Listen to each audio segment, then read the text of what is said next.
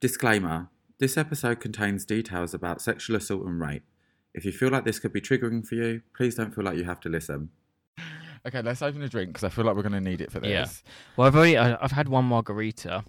Yeah, I know. I bought it for you. I know, but what Yeah. I'm saying is I've t- I just took three creatine pills, Okay. and it's the first time I've ever had them. So I uh, like I wonder what it's gonna do. Do you think it'd give me the shits?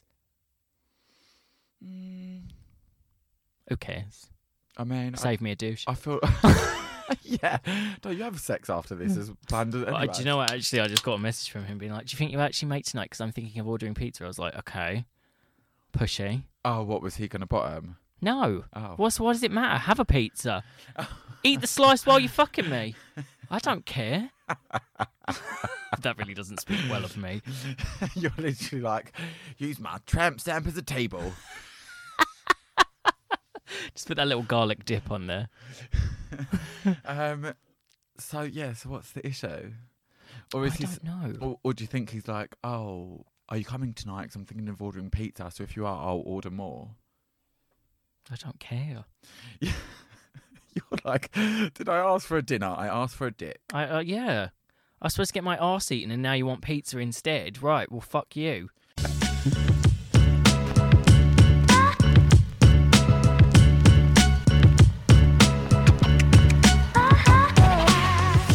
You're listening to Cocktails and Confessions. This episode is sponsored by Hot Octopuss, the luxury sex toy brand who guarantee your mind blowing pleasure. But do you know, I was thinking about this earlier.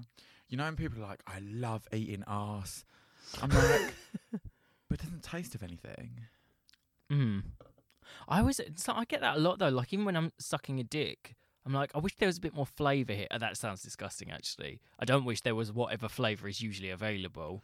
No, but do you know what? I think it depends because sometimes, especially with like uncut guys, and not saying that the taste is obviously smegma, because it's not. But we where we have like juices and pre cum, Mm. it definitely tastes like dick. Mm. And I think it depends on the type of dick. So sometimes, like maybe the cut ones don't have as much taste. And it's, do you know what? It's kind of the same for bum holes because. What? Why are you just staring down? Because consider. Because I just don't know what, like, with the topic of the, the podcast that we're about to go into, like, and we're seeing. It's fine. We can have a joke first. Okay, yeah. Okay. Um, and it's the same with anuses because the ones anuses. the ones which are just like normal anuses have a bit of flavour, but Right. the ones which are like an innie and they don't have like any lips or anything. what? they don't have any like wrinkles. Oh, okay. You know, sometimes like sometimes I'll see a guy's bum hole, and I'm like, how does your bumhole? oh, and it look literally just looks like a bullet hole. Yeah, yeah. Them ones don't taste of anything, Right. and I'm like, oh, okay. Like I'm enjoying eating this, but like, where's the flavour? It could be like licking a baby born, you know, or A a, a a? Barbie. Oh, okay. I was like, don't, why am I licking a baby? So so we, we, are talking at the same time. we, well, we're here to do our first serious episode. Yeah. Really. And I think we're a little bit off. Well, not off our game with it, but it's not the kind of thing we usually. We don't launch so early into the serious stuff. No, and also this is going to be like one of the most serious things that we've ever talked about. Yeah. Uh, the serious, the most serious thing that we've ever talked about. yeah. I mean, uh, yeah. I personally can laugh and joke about death and things like that, but I wouldn't get up and do like jokes in my stand up about like rape or sexual assault Yeah. because I just don't.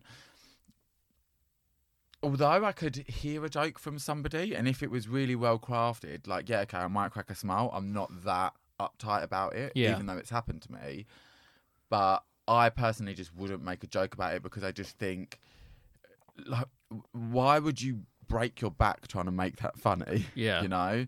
Oddly enough, um, the reason I realised I'd been sexually assaulted one of the times was because years later I started making a joke about the situation in which it happened, mm. and one of my friends actually had to take me out. We were at a dinner, at a Indian restaurant, and I started making a joke about it. And my friend was like, "That everyone got around the table got really quiet," and I was like, "Oh, I guess that one just didn't land." And my friend was like, "Can you come outside for a cigarette, please?" I went outside. and He's like, "What you've just described sounds like you were sexually assaulted," and it's quite. I don't know if you realize that or like you know maybe you don't you know, like he was like I just it sounds really off to me Yeah. and after he pointed that out, when I re-examined it, a bunch of other stuff came. It's really weird. I didn't, you know, when you say I have repressed memories and you don't Yeah, think. yeah. I, I always thought like that's bullshit. Like everyone remembers everything. A lot, like a lot, bunch of stuff came screaming back to me Mm, that I hadn't remembered yeah. because basically what the the situation that I was talking about was um when I was I think it was I was about 8 or 9 um it wasn't long after my dad had died but it was when my mum had just started seeing her new who was going to become her fiance um so had started dating him because I think she waited a year or two after he died um and when she started seeing him obviously they're a new couple so they want to go like on dates and days out and sometimes we would go with them but other times that they would go like on a weekend away you know. And she would leave us with a friend of hers who lived at the far end of the street in the cul-de-sac. And it was a really nice lady. We'd known her for a long time. She worked at the local supermarket and stuff. And her and my mum were friendly. And we'd been over there a few times and we'd met her husband as well. And they lived in this really cool house. I think the the husband did something with like engineering or mechanics or something like that. So they had like a bit of money. They had like a bar in their house and he had all of these like really weird like lawnmowers, like some of them you could sit on and some like that we were allowed to play with. So it was like going to like a, theme park, you know, or something, something fun like that. Legoland. Yeah. And he was uh, the only way I can describe him is like a tank. He was a really, really big guy, like easily about six three or something like that. Really like broad, muscular, bald head and a moustache. And everyone, it was always like the life and soul of the party, and everyone, like you know, if you were, there were people around, he'd be like entertaining everyone. And so when we were going, sometimes when we would go and stay there, because they had adult children, they still had their bed like their bedrooms, so we would be allowed to stay in their rooms. Um, sometimes the woman would take my sister out to go and like get their nails done or do something girly, and I would stay at the house with the husband. And what I re- well, what I recovered, what, what the part that I remembered was basically that the guy had started teaching me well, so, teaching me to wrestle naked, and it started off like half clothed. Wait, so how, how old are you at this point? Eight or nine? eight or nine. Still, yeah. It was in the Oh couple of God. years after my dad died. It was just in. It was just in that sort of. I think it only. Well, the thing is that a lot of that stuff after my dad died is a big condensed blob. Mm. Um, I mean, I think a lot of that is like when you look back on your childhood, a lot of things are blobs anyway. Yeah, and uh, like, uh, but particularly that period of time because there was a lot of like upheaval and emotional trauma and stuff like that. A lot of it doesn't. So, how old were you when your dad died? Seven. Oh, okay. Yeah, I was eight when my mum died. Yeah. Yeah, so it's I know what you're talking about with regards to like Yeah, and all that like you, you're sort of in and out of school and things aren't hundred percent normal and nothing sort of. everyone's acting weird around Yeah. you. You don't really know what's going on. You, I mean, you don't. You're not even developed enough really to get your head around the concept. Yeah. But So yeah, when the woman would go out and take my sister out, he would be like, "I'm going to teach you to wrestle," and it started off as just tops off wrestling, which I don't. I mean, I don't know. I I presume sometimes that's what p- p- dads do, or like dads. That's what guys do with boys. I think like maybe in America as well, the wrestling thing is more of a thing. But were they American? no. Oh. But so no, but I'm just sort of like I don't know why I'm trying to rationalize it, but this is what I mean. I think in my brain I had just explained it away as something like that Yeah, that's it's not. Because it, That's sta- weird. it started off as that, and even then even if it is just like shirts off, okay, like maybe in like an American like toxic straight household that might be like what they do, but Yeah. it's not normal, especially not in British culture. That is not normal. and it progressed from tops off to underwear, and then naked. In the same day. No, no, no, No. over over a course of time. Okay. So if I would be over there and they and my sister would go out with the woman, and I would be there with him, then we would wrestle, Mm, and it got progressively more sexual. yeah. but I think I didn't. Again, it was something I didn't realize it sounds really stupid. I didn't realize it was sexual until I re-examined it years later Yeah. after being someone flagging it to me and being like, "This sounds wrong." But he used to. What we would sort of there would be like a wrestling element to it, and then after a while, especially once it was in underwear and then naked, he would just lay on top of me for ages. And like I remember, he would like get really sweaty and red, and then like I guess he got something out of it. I don't. I never got. He never like actually had sex with me, but basically it was all a lot of like pressing himself on top of me and stuff like that, and just kind of like holding me down for a long period of time, like Yeah. naked. And then it would be, and then it would be over. I don't know whether he, I, because I wouldn't have had any concept of whether he was like a coming or anything like that. Sure. Yeah. I don't remember anything like that. But again, I Was don't know. he like sexually excited? It seemed like it. Like, did he have an erection? Is what I mean. Or you just don't. I don't really remember. know, I don't yeah. remember because all I I get these really like because I was so little in Such- comparison to him. And it's such a young age. I was, I was so, little in comparison that his head would be up against mine. Mm. So my entire body was basically on his sort of upper torso. Yeah, so I don't even think I'm not sure that my my lower body couldn't have physically been against his crotch. So I think he was kind of pressing his chest to mine.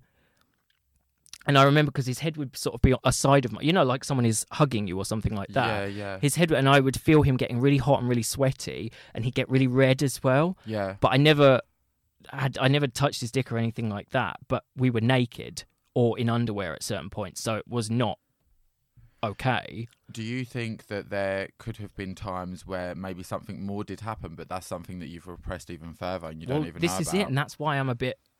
well, That was why I felt so unnerved by the fact that a bunch of unlocked shit came back after my friend had pointed it out to me. Mm. and it's something that like I've struggled with this because the, the things I'm going to talk about later as well. I've always struggled to put a name to them because I was almost like, well, that wasn't sexual assault, that wasn't rape, that wasn't anything like that. It was a, a situation that was inappropriate. But you know, like I would never have wanted to put a name to it, and I, really, particularly with that incident, I don't know how much of that is still locked away, Yeah. or is that the entirety of it. And Either way, it wasn't good, and it wasn't an no, of appropriate course, thing and to it happen. was sexual assault still. yeah. Um, and also, I think there's like that, there's a number of reasons why we don't want to put a name to it. Yeah. You know, I think obviously there's so much stigma about, especially men going through sexual assault as well. I Mm. mean, the stigma there for women is huge. I just feel like men talk about it even less. Yeah. Uh, there's so many reasons why we don't even want to label it, and a lot of them are the same reasons why people don't talk about it. Yeah. But yeah, it was it it's an odd thing because even again like I, I didn't realize what it was until years later and even now talking about it, I feel like the uh, the urge is to make a joke immediately. Um and I find like I haven't really talked about it with other people and even like the the other stuff that I'll talk about later I, I don't really talk about with other people because I have this, it's almost like that worry of like people thinking and this is so horrible but like damaged goods Yeah, yeah, sure. And that's not how you should live. You're like as a if you're a survivor of sexual violence or sexual assault, then you can't look at yourself in that way. But I think that I'm aware that that stigma exists. hmm Um, that's why it gave me a little bit of pause. Even we, I mean, we've talked about doing this episode for a long time, and even a week ago, I was sort of thinking, "Oh my god, like what's it gonna?" What's going to be the blowback on this? How are people going to see me when they hear this? What, like how how will it be perceived? But ultimately, I feel for one, it's a, it's quite freeing to be talking about this openly and knowing that. I mean, we're in a room with two people; it's just you and me here. But knowing that other people are going to hear this and and I don't know, either gain some kind of insight or understanding, or people who might have experienced something similar and maybe like I was in that particular situation, almost unaware or sort of like not yeah. fully comprehending what happened. Mm. It might help them recognize something Hundred percent. Yeah. but then that makes me feel a little bit gui- not guilty, but maybe people might. oh, I don't want to like inflict something on someone that they had like successfully gotten over without realizing. No, but that's why we did a trigger warning at the start of the episode. Okay, yeah, um, you know, I think i i doing that allows people to make the choice whether they want to put themselves in that position to listen to or not. yeah, Uh, but just imagine somebody's listening. They've got like, oh yeah, I'll listen to that. I've never been sexually assaulted, and then they're listening, and all the memories like that's so. Raven. Oh but yeah, that's it. It's uh, uh, the guy, I found like I know now that the guy is dead, so there's Good. not really anything to be done about it. No, I mean, when did- posthumously, you can't. When did he die? Do you know? A few years ago, I think he um. And when, and when did you realise? So I realized this was about 2010, 2009, because it would have been when I was living in Water. It was when I was living in Waterloo, so I think that's like 2010. Um, and I, yeah, I think I found out he died a couple of years later, and I'm not sure how long he'd been dead for because it was like you know you do, you don't. My mum just was like, "Oh, so and so died," and I was like, "Oh, when did that happen?" And when I, I but I remember thinking, "Good," Hmm. but Did you tell your mum? no, No. I yeah, the woman still lives up the end of the street, and I just don't. I don't know what value that would give to my mum, and Yeah, I understand. you know she's already been through quite a lot herself. Yeah, and also like what that guy was like isn't to do with her. Like that's not her blame to Yeah. take on. Yeah, yeah, yeah. She was probably completely unaware. yeah, of course, and I, I wouldn't want her to to have to wa- like feel guilt about that either. No, yeah, Um, and yeah, all I can say is like I'm glad the guy's dead, yeah, and I hope. I hope it didn't happen. I mean, his their kids were girls, okay, so maybe just it's fucked though. yeah. And how do you feel like about the situation now?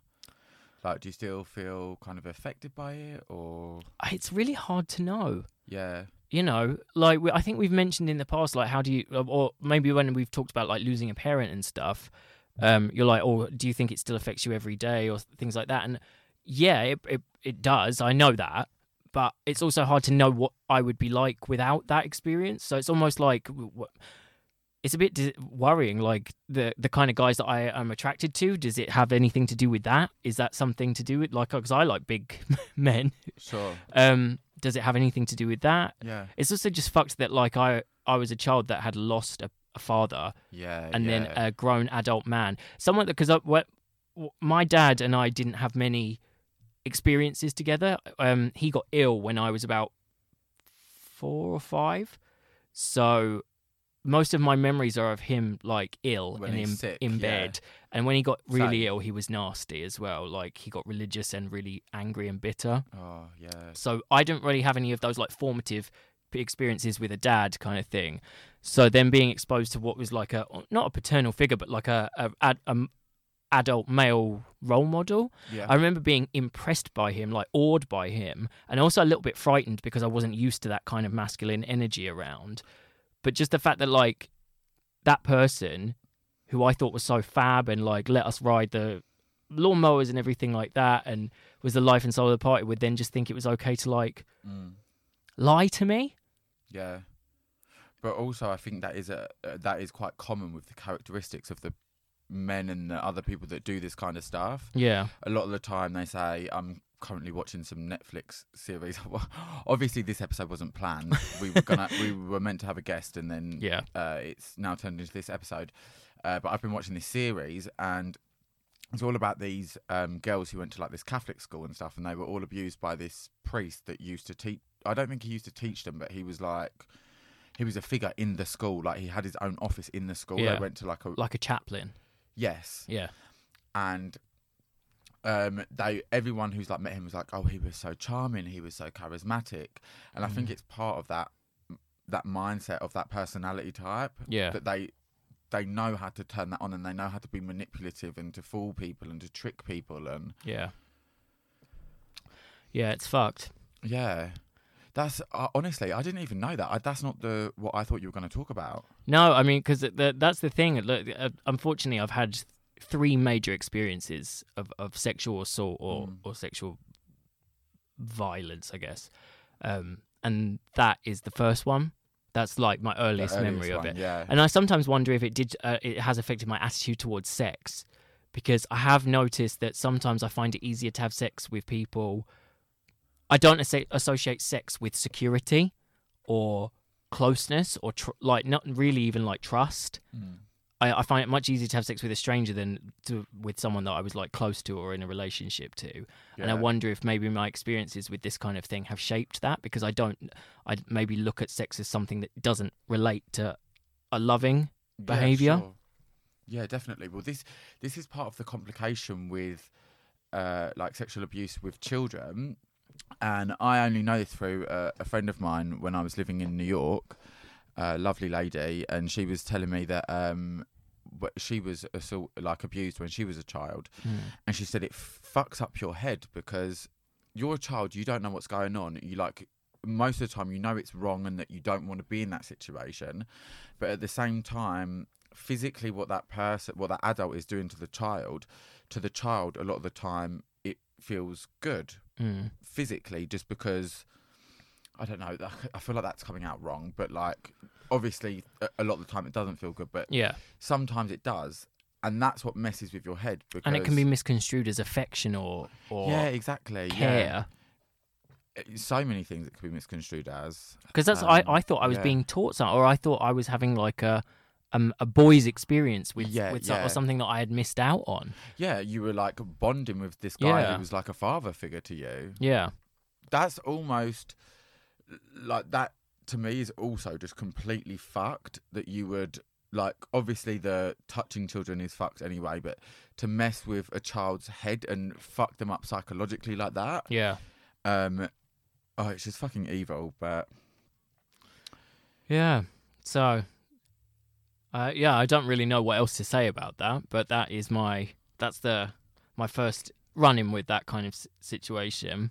do you feel like you're traumatized from it or No, I mean, primarily because, like I said, I I was I would make a joke about it ten Yeah, years sure. ago. I'd be like, "Oh yeah, I had a neighbor that uh, used to we used to wrestle naked," and I, I the thing is, as I say, it, how could I not have thought that was like majorly fucked up? But it just seemed like something you would make an off the cuff joke about, like an, on a sitcom or something, you know, yeah and you just haven't realized like the the actual- gravity yeah, of yeah. it of it, yeah. Mm. Um, I, I, I, I don't know. I don't think I don't feel traumatized by it, and I even though like even talking about it now, I could feel my throat starting to go a little bit, but I don't feel bothered by it Mm. on a on a daily On a basis daily or anything like basis, that. It's certainly not. You know, we're going to get onto it, uh, the other situation later, uh, but it's certainly not something that I feel has ruined my life or anything like that. good So good I'm just glad the guy's dead. Yeah.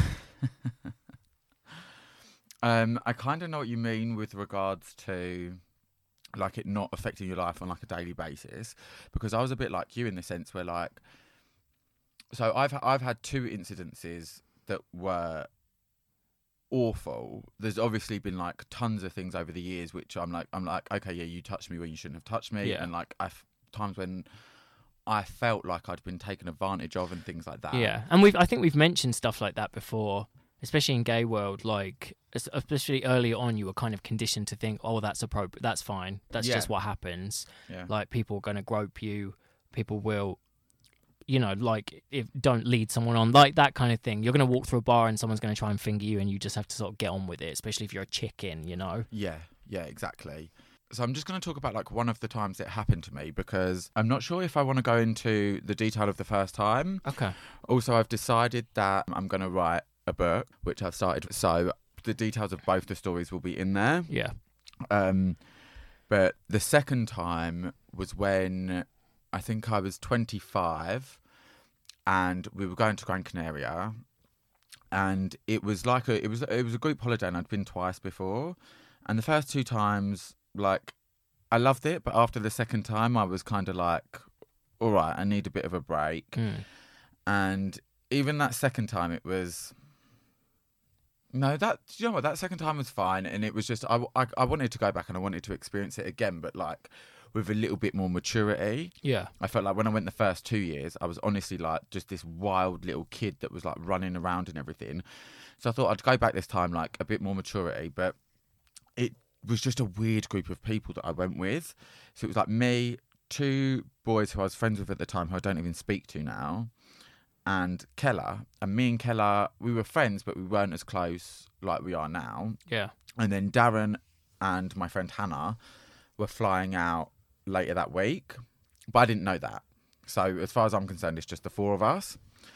And we land on the first night, and you know when you get so excited to be on holiday and you just get fucked basically. Yeah. So I drank so much. I woke up the next day. I was so hungover. I like couldn't remember bits of the night, and I came home alone. So I was like, okay, I don't want to repeat that tonight. I kind of like want to be with it. I want to at least be able to flirt with people. And so on the second night, I decided I'm going to do drugs because I don't black out when I'm on drugs. I mean, well, this story's going to challenge that. And so we was out the second night and everything, and then they all wanted to go home, and I didn't. So I stayed out with this boy. Do you know? Blonde. Yeah. Yeah. So I stayed out with him, and me and him were sort of like, we were like fickle friends. Like we were never really that close, but we went through a phase of hi- him being like, inviting me out all the time, Yeah. and it almost had like very close friend vibes. But I would never sit down and have a deep conversation with him. Yeah. so we were out this night, and at this point, we're not. We'd already drifted apart before this. Um, but I was like, okay, I'll stay out with him. Like he's my friend, and then we'd got separated in the club, and he had G on him, so he was giving me G, and we separated in the club. And then I used to get this thing where if I took too much G, I would kind of I used to call it like blips, and I think I've spoken to you about these before, Mm. where you kind of close your eyes and then you open your eyes and you're almost somewhere completely different. Yeah, didn't you? You said you had one where you opened your eyes and you were like on a train or something like that. Yeah, and Yeah. like in the middle of the road in a pair Oh, of that was it. in, in a pair of leather knee-high boots. so we've like got separated, and I've started looking for him, and I can feel myself going funny. So I've started to panic a little bit. So I'm kind of frantically looking for him, but then it was like the blip situation where I'd close my eyes and then I'd open them and then I'd be outside the club and then I'd be in the middle of the dance floor and then I was like walking through like the cruising area and there's only really one club in Gran Canaria that has a cruising space like this. Um, and then basically, literally, the next time I opened my eyes, I was on the floor with like this fat fuck inside me, and it was so like disorientating because I literally opened my eyes and you're kind of like half on the floor Mm. um, and I didn't even like second think or anything. I just pushed him off me and ran out. And I don't know if that was maybe because I'd sort of learned a little bit from the first time around that like I can't I can't just sit there in shock and let Yeah. it happen. I felt like I kind of had to act. So I just like pushed him off me, ran outside the club, and I'm literally like I'm standing outside the club now, like with no shirt on and just my trousers, and I'm like, where's everything that I had? Mm. Like, where's my hat? Where's my phone? Where's all of this stuff? And I just went running back to the room. There was nobody in there, but all of my stuff was on the floor. Okay. So I was like, okay, that's a bit weird, but I was like, I'm just obviously grateful that my stuff is there.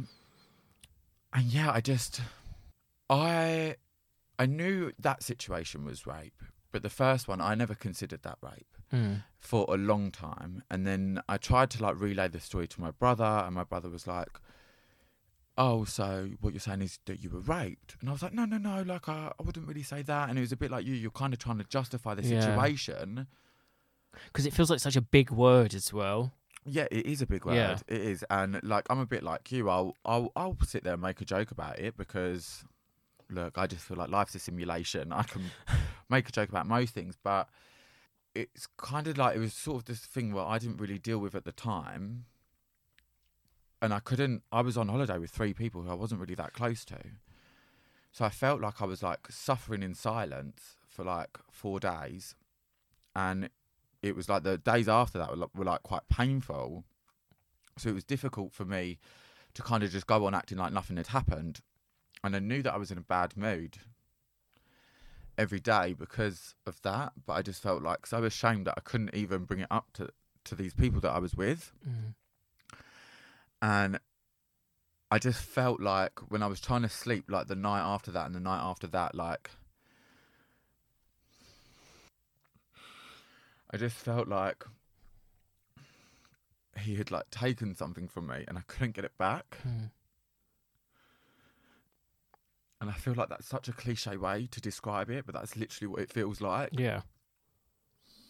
And I can't like put a finger on what it was exactly that I feel like he'd taken or anything, but it's just like this thing where I'm like,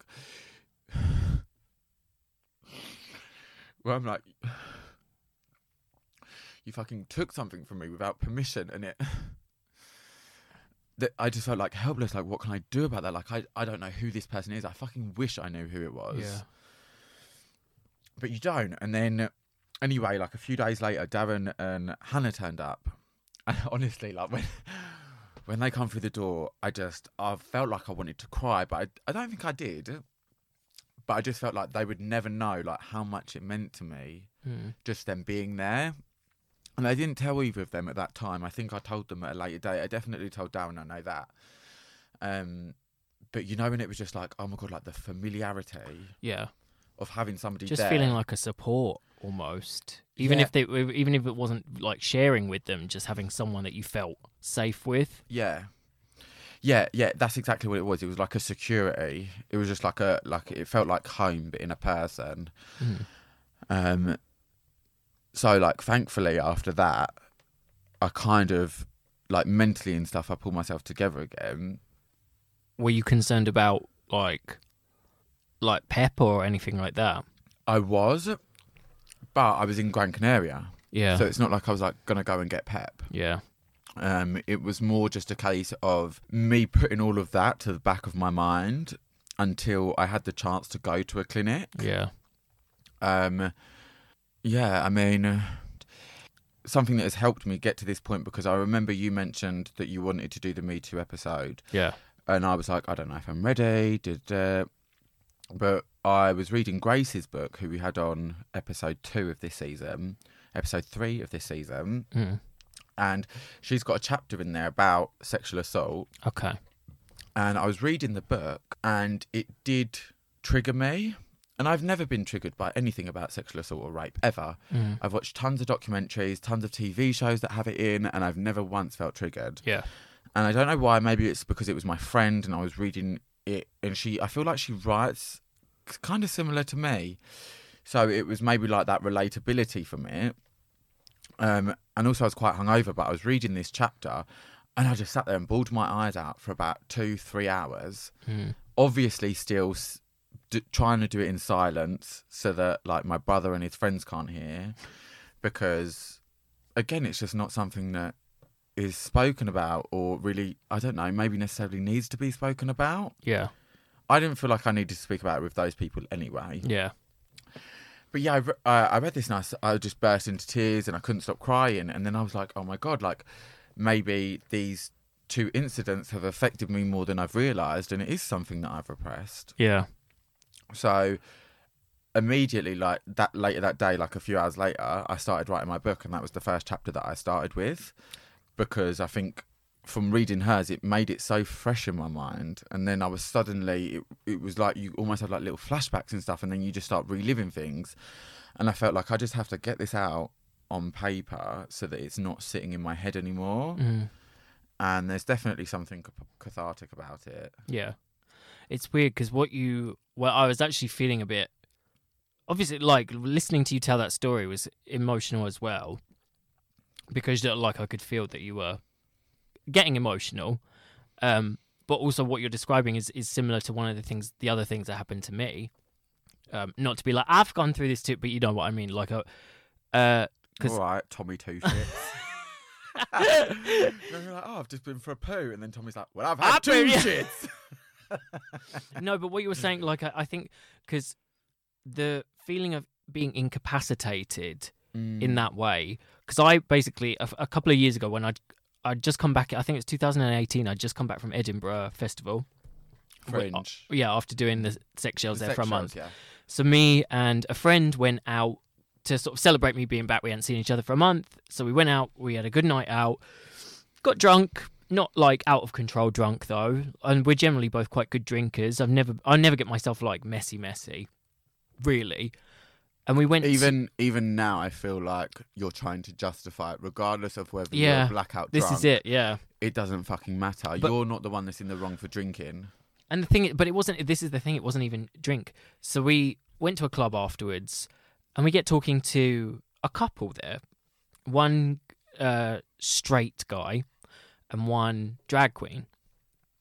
and they were like, "Oh, why don't we go? Like, we'll go back to ours and we'll have a like we'll have a party there because I think the club was closing or something like that And where are you now? You'd come from Edinburgh, but you're where? in Soho." Soho got you. So we were like, "Yeah, sure, okay, we'll all go back there." And like, you know, the this I remember the straight guy being quite fit and being like, he. Uh, Like you know, you get a bit like, oh, maybe I've got a chance because he said, oh, I've never kissed a guy before. Like, even though he was getting off with drag queens, he was like, I've never kissed a guy before, and I think I got off with him, and that was what the another thing that was kind of steering the, me wanting to go back to this party. So we're leaving, and then the straight guy kind of like just disappeared, and the drag queen was like, "Oh, he'll meet us there. He'll meet us there."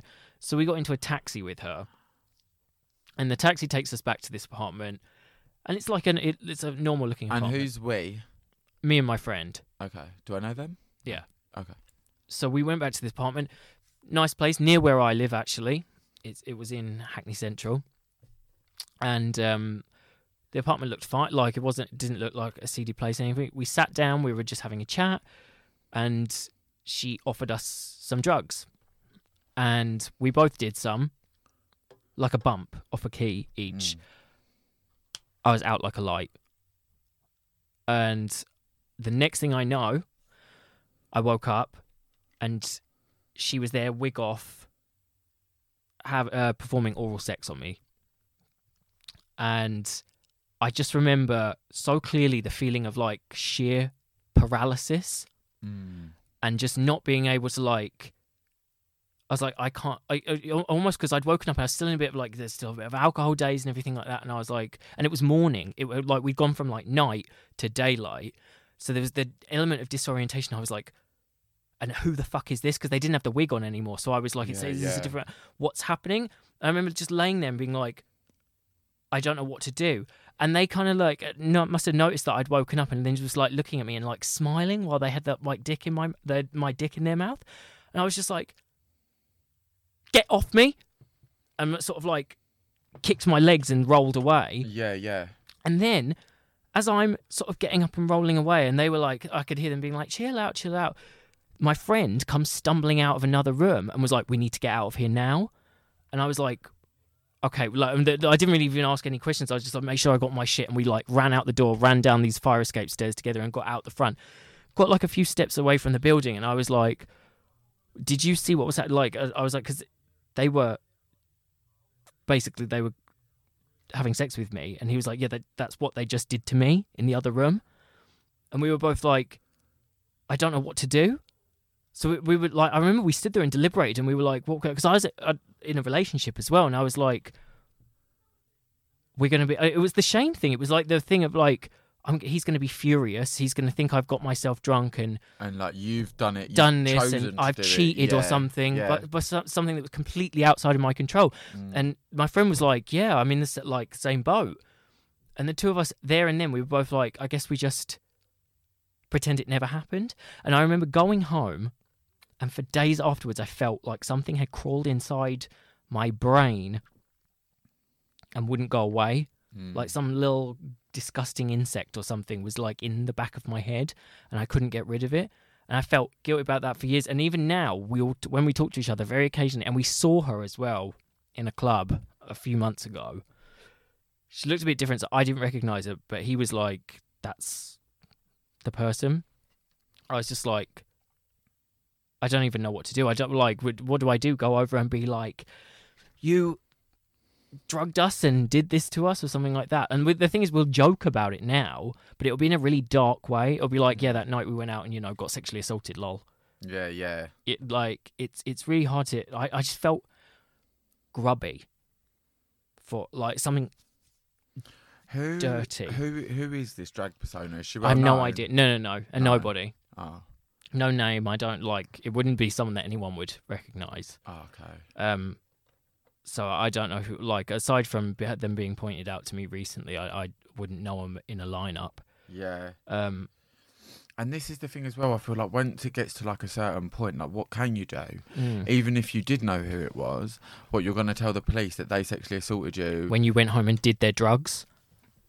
and also, but when it was so long ago and you've got no proof and no evidence, Yeah. like the police, their hands are tied. I only ever told one other person. Yeah. It, regardless, you could have told tons of people, but like if they they're not gonna like put charges against somebody, I don't think, without evidence when it was that long ago. Mm. And also the Um, thing is, I think I stuff like that happens all the time, Yeah, like Yeah, in like, chill outs and things like hundred that. percent, hundred percent, all the time. And it, it- that was another. Again, it was like struggling to put a name to it, Yeah, but it was sexual assault. yeah, hundred percent. Yeah, It was someone looked like, and then what? I, and I was like, well, and then I kept thinking, but my dick was hard. So was that my fault? You know, like what? My dick was hard. Why was it? Why was my dick hard when this person was that I didn't even fa- like would never have fancied in a million years looked like a fucking butterball, like Yeah, but this is this is what I'm saying with regards to like the child thing as well. It's not about a mental attraction. It's Mm. about purely physical attraction.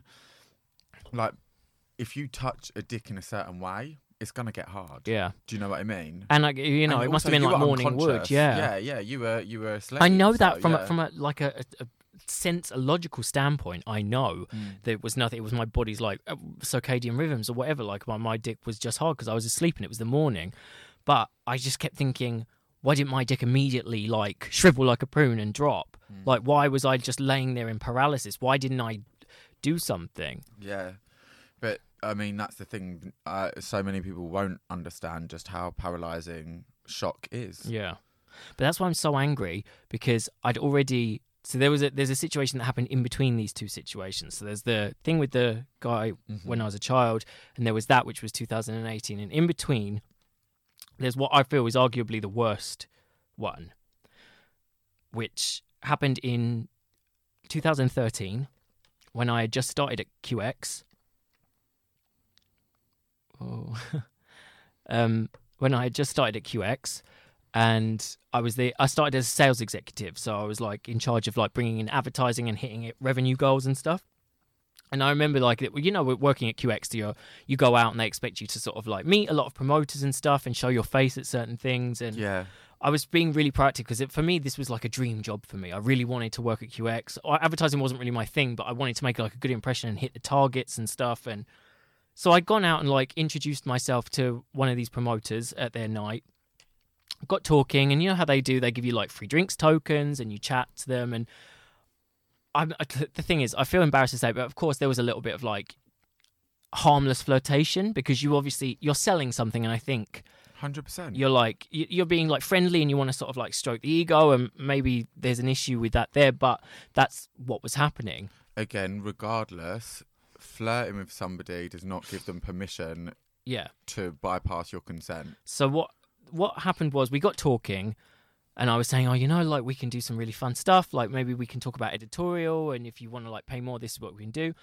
And he said, oh, why don't you? Why don't we meet up? Because it was in a club night and it was busy and loud and stuff like that. And he was like, why don't we meet up? And it's not unusual. Like, why don't we meet up and talk about it more? And it's not unusual to do that. You know, you would go to like for ad sales, you would go to their bars or stuff like that, or like a cafe, and you would chat and talk about rates and agree a deal. So I agreed to meet him. I think it was on a Friday evening, and I remember it was a Friday because Push the Button was happening in Vauxhall that night, and I had planned basically to go and do this and then uh, meet up with my friends afterwards because it was in the South London area. I think it was like Camberwell, no Kennington or something like that, Oval. So I was like, oh yeah, I'm gonna And go to push push the button is the RVT at the RVT, yeah at the, the pop night, yeah. yeah. So I don't know why this uh, the stupidity of this. The address that was given to me, either I just didn't check what it was, or I just kind of took it uh, like it- as expected it to be a public place, and it didn't look like a, a private residence or anything like that. So I get to this address, and there'd already been a bit of a, like a an incident before that because I got halfway there and then the, my phone died and I lost the directions. So I'd had to go back to that Starbucks in Vauxhall, plug my phone in, wait for it to come back on. And there were already these aggy messages from the promoter like, are you like, are you going to stand me up? Are you wasting my time or something like that? And I was like, oh no, no, sorry, I just phone died and like I was on a bit of the back foot at that point. So I like was rushing to get there. I get there and it's like the only way I can describe it was like temporary housing. So it's like what gate. does that look like? So it was like there was a big gate. You know when people go to like medical school or a building site or something, and for, I imagine if they were living on site in one of those like mobiles, you know those like thin walled Yeah, like- buildings. Yeah, but it's it's like a rectangle. So it's it's like a port, like a you know the toilets in a VIP area Yeah. of a festival. just like that. Got But imagine a bunch of those stacked, like two rows of them stacked on top of each other. And I was a bit like, this looks a Oh. bit, ghetto. yeah. So I was like, this looks a bit dodgy. But I sort of messaged and I was like, I think I'm at the right place. And they're like, oh yeah, yeah, I'll come down and get you. So I, they come down and I was a bit like already like, okay, this is a bit weird, but.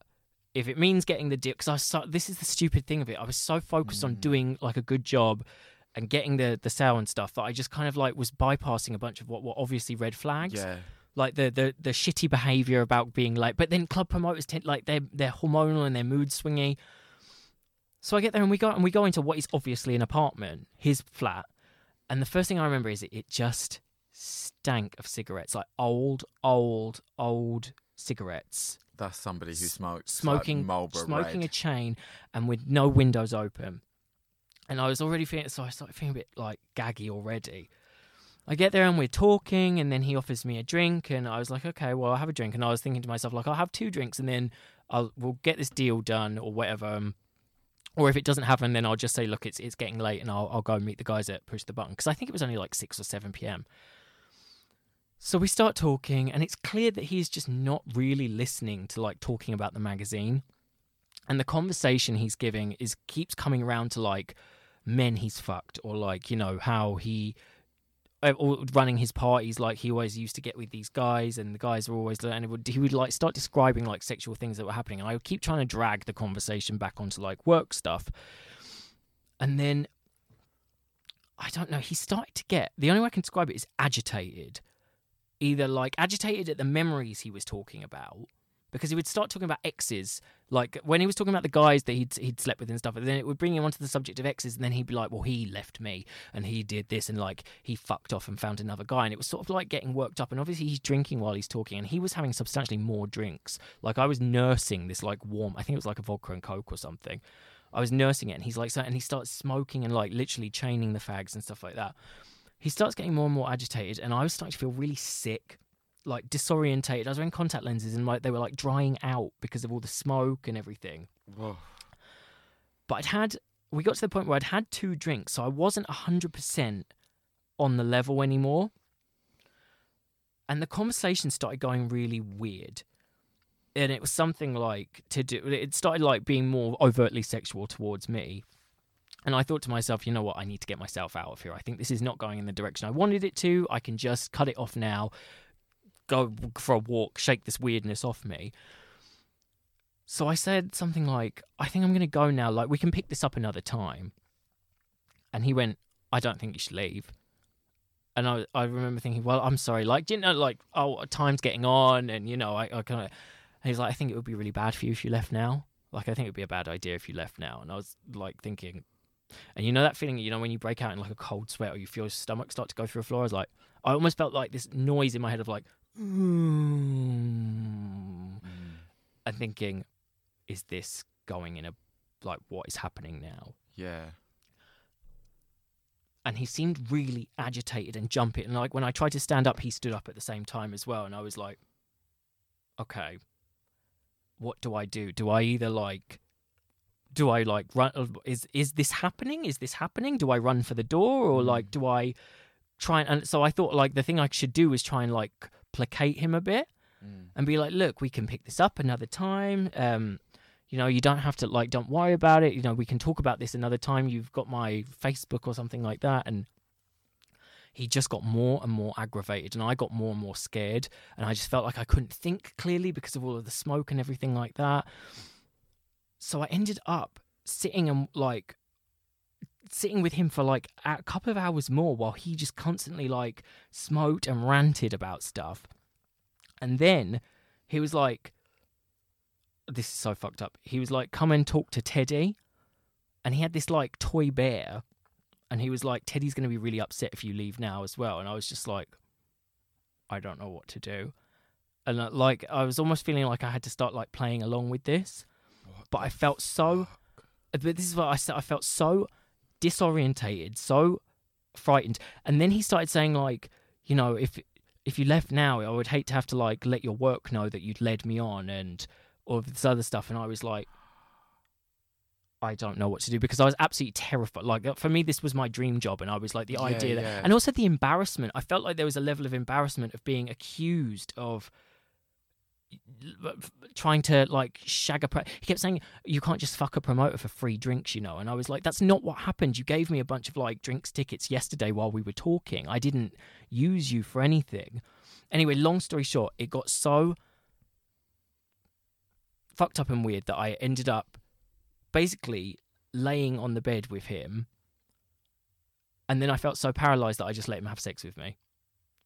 I didn't know what to do with it I thought, and I, I kept thinking to myself, you know better than this. You should be punching the guy. Like you should be like Mm. kicking him. Like like th- Buffy, do this. Like get. Yeah, yeah. But I just remember we, I just laid there like a fucking dead bird, and let him have sex with me. And then worse, and then I just remember laying there all night, all night. I could hear my because my phone was across the room on the table. I remember I could hear it buzzing, like my friends, my, like asking me where I was, like uh, am I coming to push the button? I remember just laying there, breathing in all that old stale smoke, and literally I didn't sleep. I was waiting until like the sun came up. Because I just and also like the nighttime of it was something that like felt frightening. Like where was I going to do? Run out into this this gated area that he'd let me into, and I was going to scale the gate. I just laid there. I'm so pissed off at myself for doing that. But I remember just thinking, okay, if I just this was the thing. It was like to keep him calm. It was like if I just do this, then the next morning, then I can say I've got to go home, Mm. and then I can just forget it ever happened. So I did that. Didn't sleep. I remember waking up. Eyes, the contact lens was so dry. I remember I felt sick. I felt disgusting. I felt like I smelled horrible. And again, it was that thing of like I felt like a rat had crawled inside my soul. Mm. And I remember like being like, okay, well, I've got to go because I've got things to do. And it was Saturday, and I was like, I've, I've got some plans. But it was, and I remember doing like, I, I think I said something like I had a lovely time. And then I just got out of there and ran for my life. Mm. And then afterwards, because he had my number, he started behaving like we were in a relationship. So I get these messages that were just like, can't wait to see you again tonight or something. We'd made no plans for tonight. So I was like, I don't, uh, so I just think, and it, it was again the threat of like being like in trouble at work or something like that. Because I Yeah, kept thinking, sure. I've done something really inappropriate. I've crossed a barrier with a, call it, what do, what do you call it? A client Client, yeah. um, I've done something wrong here. It's my fault. I'm going to lose my job. He's going to pull his advertising. I'm, we're gonna, I'm going to lose the magazine money, and it's going to fuck up everything, and I'm going to get in trouble for it. So he was saying to me all these messages like, "Oh, I'm going to see," you," and I kept trying to reply to them like, "Sorry, I, I don't think we made any plans tonight. I'm I'm really busy. And I'm, I've got a really full work week or something like that." Obviously, that did nothing. He went ape shit and started spamming my phone from like four different numbers. It was like ringing off the hook, buzzing with messages. I'm talking like brr, brr, brr, just constant. So I had to block all the numbers. I blocked him on. Then he sent me all of these abusive messages on Facebook. He'll be like, "I'm going to tell Cliff you did this. You can't just use promoters for quick fucks and, and drinks." I was like, "I didn't want any of those things. These things you did to me." Um, also, it wasn't a quick fuck, you idiot. I was there in fucking four hours with all cloudy smile. yeah, Oh, he makes me feel sick. Even though, like, just say for example, like any guy, not this guy, any guy in that situation, that whole character type makes me feel physically ill. yeah. I know exactly the kind of person that you're talking about. I'm really twitchy and edgy. So I was like, it, he could just snap at any moment. I thought, am I going? Like that's why I kept thinking the best way to get out of this is to placate him because this seems like someone that could just. The more he got drunk and the more he talked about like these guys that had fucked him over and all of this other stuff, and there was a bunch of other stuff about like uh, various things that had gone wrong in his life and how he'd been. He was always moving around, and I kept thinking, this is why he's living in like what looks like a porta potty. Mm. Like this is what's going on here. Um, and I think there was clearly there was clearly a mental health thing going on. And question. Sorry, I know it's not really to do with the the topic at hand, but what's with the fucking bear? Oh my god! Well, it was part of his branding. So yeah, like he was very self-identified as a bear. So there was a whole thing with that as well. But- Okay, like you can identify as a bear. That doesn't mean like your stuffed animals have to talk. it was so talk to Ted. It was it was so. Do you, I, uh, it seems so unreal, Literally, talk to Ted. Talk to Frank. but it's so. I ended up blocking him on all like everything, Mm. all these numbers. Block blocked him on Facebook, like even preemptively. I think went and found like his twitters and everything like that and blocked him. So then I went to work the next Monday thinking it was all done and done. Like there was, I don't know. And of course, like then he's emailed And said what? saying that I'd like used him and messed him around or something like that. And I felt so embarrassed because actually mentioned it to me afterwards and was like, "Look, I've got this really angry message from so and so," but he was like, "You know, he's temperamental and we know this, but he was like, if you've if you've done something, you might want to like tell the publisher about it just so that you don't get into trouble or like it was something like that." He was like, "Just so that like everyone knows the score or something like that." But I was so embarrassed. I was embarrassed that even Cliff was, was, was even talking about it. I was like, oh no, sorry, I think there was just a misunderstanding. And, you know, I went to his night and stuff like that because I, I felt like I can't tell them that I. I don't know how. I never saw that email, so I don't know what information was in that email. But I know that Cliff brought it up with me and was like, "You don't need to be like, you know, the club promoters temperamental, blah blah blah." But like, I would talk to Ben and let him know that this has happened and stuff like that. And I was like, "Absolutely not. I'm not going to talk about it. I just want this to not exist. I want it to have never happened. I don't want to deal with it. Um, and I don't know that he pulled it, or maybe he pulled his advertising, but I don't think he did because I feel like it would have been a bigger deal. But then, so I've been, I was dealing with that, and I think he went. I didn't hear from him for a week. Anything like there was no blowback after that email. I kept thinking, oh, it's it's done with, like it's dealt with. I just forget it ever happened. But I, I, I still felt the only way I can describe it is dirty or sticky, like something like I couldn't get off myself. I kept like I couldn't like I could smell that smoke all the time and that sticky eye feeling. So I go to Dalston Superstore and I bump into like one of my friends, Johnny, Johnny Yeehee. Oh, I know Johnny. Yeah. Yeah. And we were like at that time we were quite friendly. We were like because we used to go to Misfits all together and stuff like that. And um, I got there and he was being really, really off, like really odd. Johnny was. Yeah. Mm. And I was like, is something up? Like, why? Because I, I think I was just like, because I already felt like down, and I was like, what now? Why is someone else being like funny with me? What's going on? I asked him, and he was like, well, someone's told me that you're going to like clubs and pretending to be me, and like using my name to get free drinks and free entry. And I was like, this sounds like. Well, it sounds exactly like what he was. This guy was accusing me of.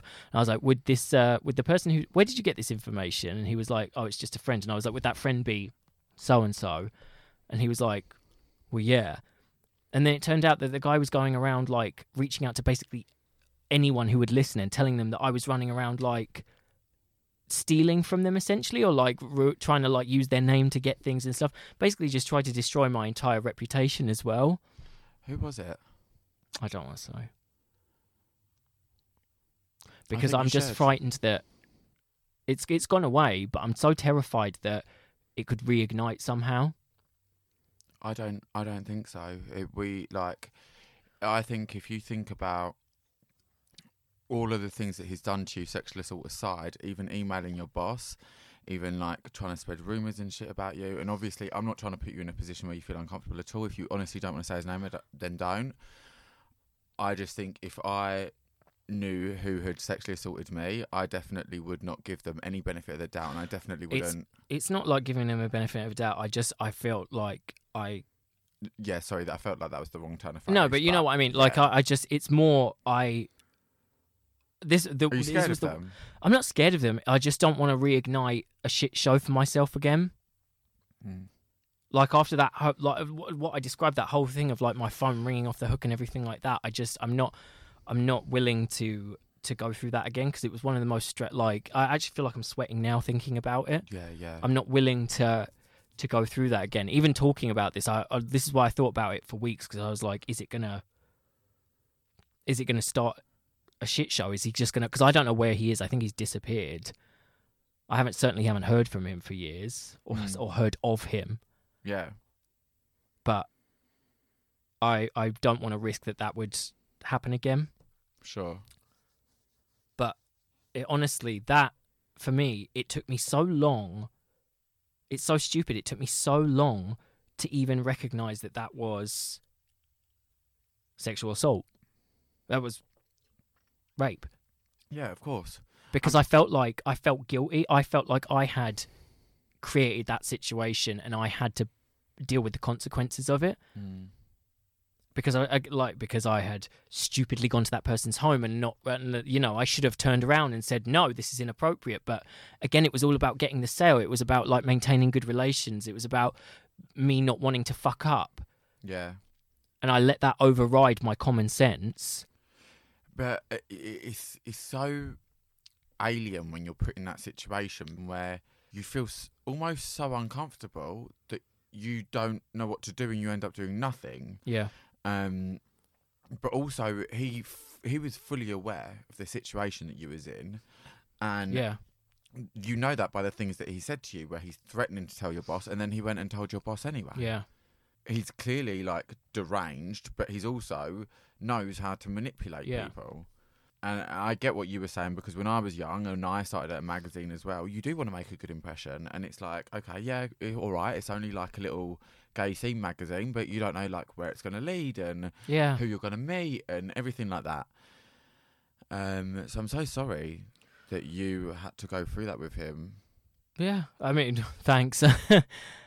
I, I, what I, the reason I want, of I wanted to speak about this again is, I think a lot of stuff like this happens, um, particularly in the not not particularly, but in the gay community when this happens, I think there's a lot of like, a lot of this is just run unchecked for a long time, and there's a lot of men with a lot of money and a lot of like influence and power and there's been no oversight in terms of how these men are interacting with younger, more impressionable people or Yeah. Younger people that are trying to come up in certain industries and things like that like even things like like modeling and music and that kind of stuff. There's no one there's no HR there really. No, there's no one there was no one to monitor our interactions with club promoters or anything like that.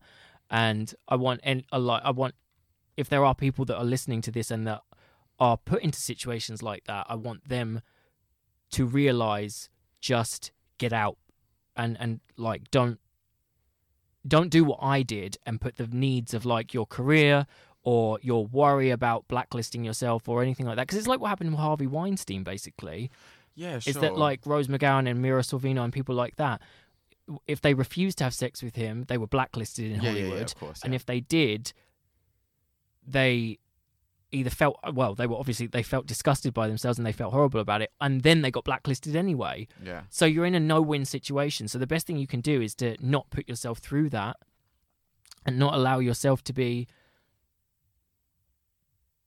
violated, basically. Sure, I get what you're saying, but also I think like let's bear in mind that for some people, it's not as easy as get out, as Yeah. you and I both know. No, We've no, both no. had situations where we couldn't move. Yeah, So I think if you are in that situation and you can't get out, the key thing to remember is just don't blame yourself. Yeah, of it's course. not your fault. of course. It's but not. if if you're in a if if you if you're in that sort of tipping point moment where you're like do I walk away can I walk can- away can now get can I walk Yeah. away now and am I able to and is it safe for me to do so Mhm. then then honestly Do please do it do it.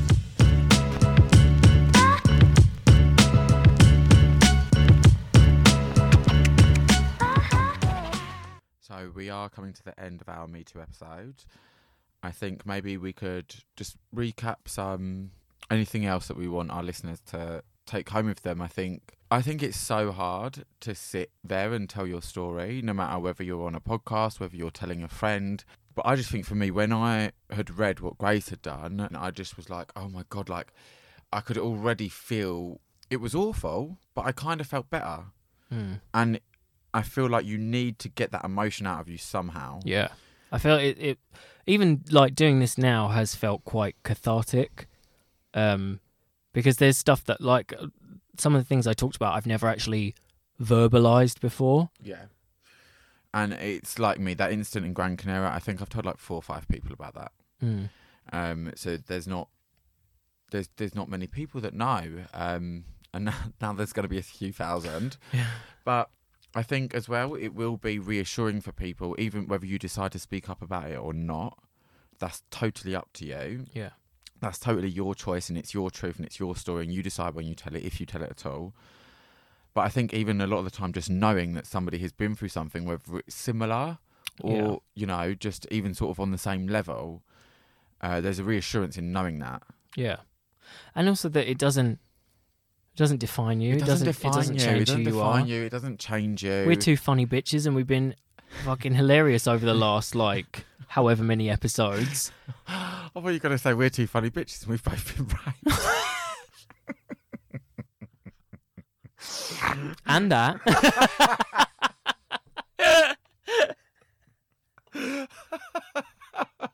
well, we had to end on a laugh, didn't we? And if you have been affected by sexual assault or rape, please look at the notes in our show description where there will be some resources for you to reach out to.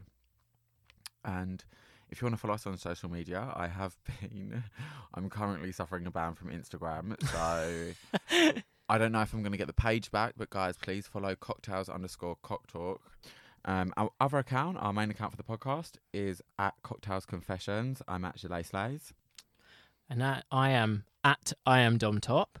And if you could go and leave us a review as well of the show on the podcast app, is it? Yeah, podcast app, Apple Podcasts, wherever you can leave the reviews, I guess. That would be really helpful because you know we want to keep producing this show. We want to keep making it, and if you you're finding it helpful to your life, if you're enjoying it, if you're finding it funny, or you just like the sound of our voices, as someone said, buttery Cockney nonsense or whatever it was, uh, you know what to do. You need leave a review. I think my headphones are caught in my hairspray.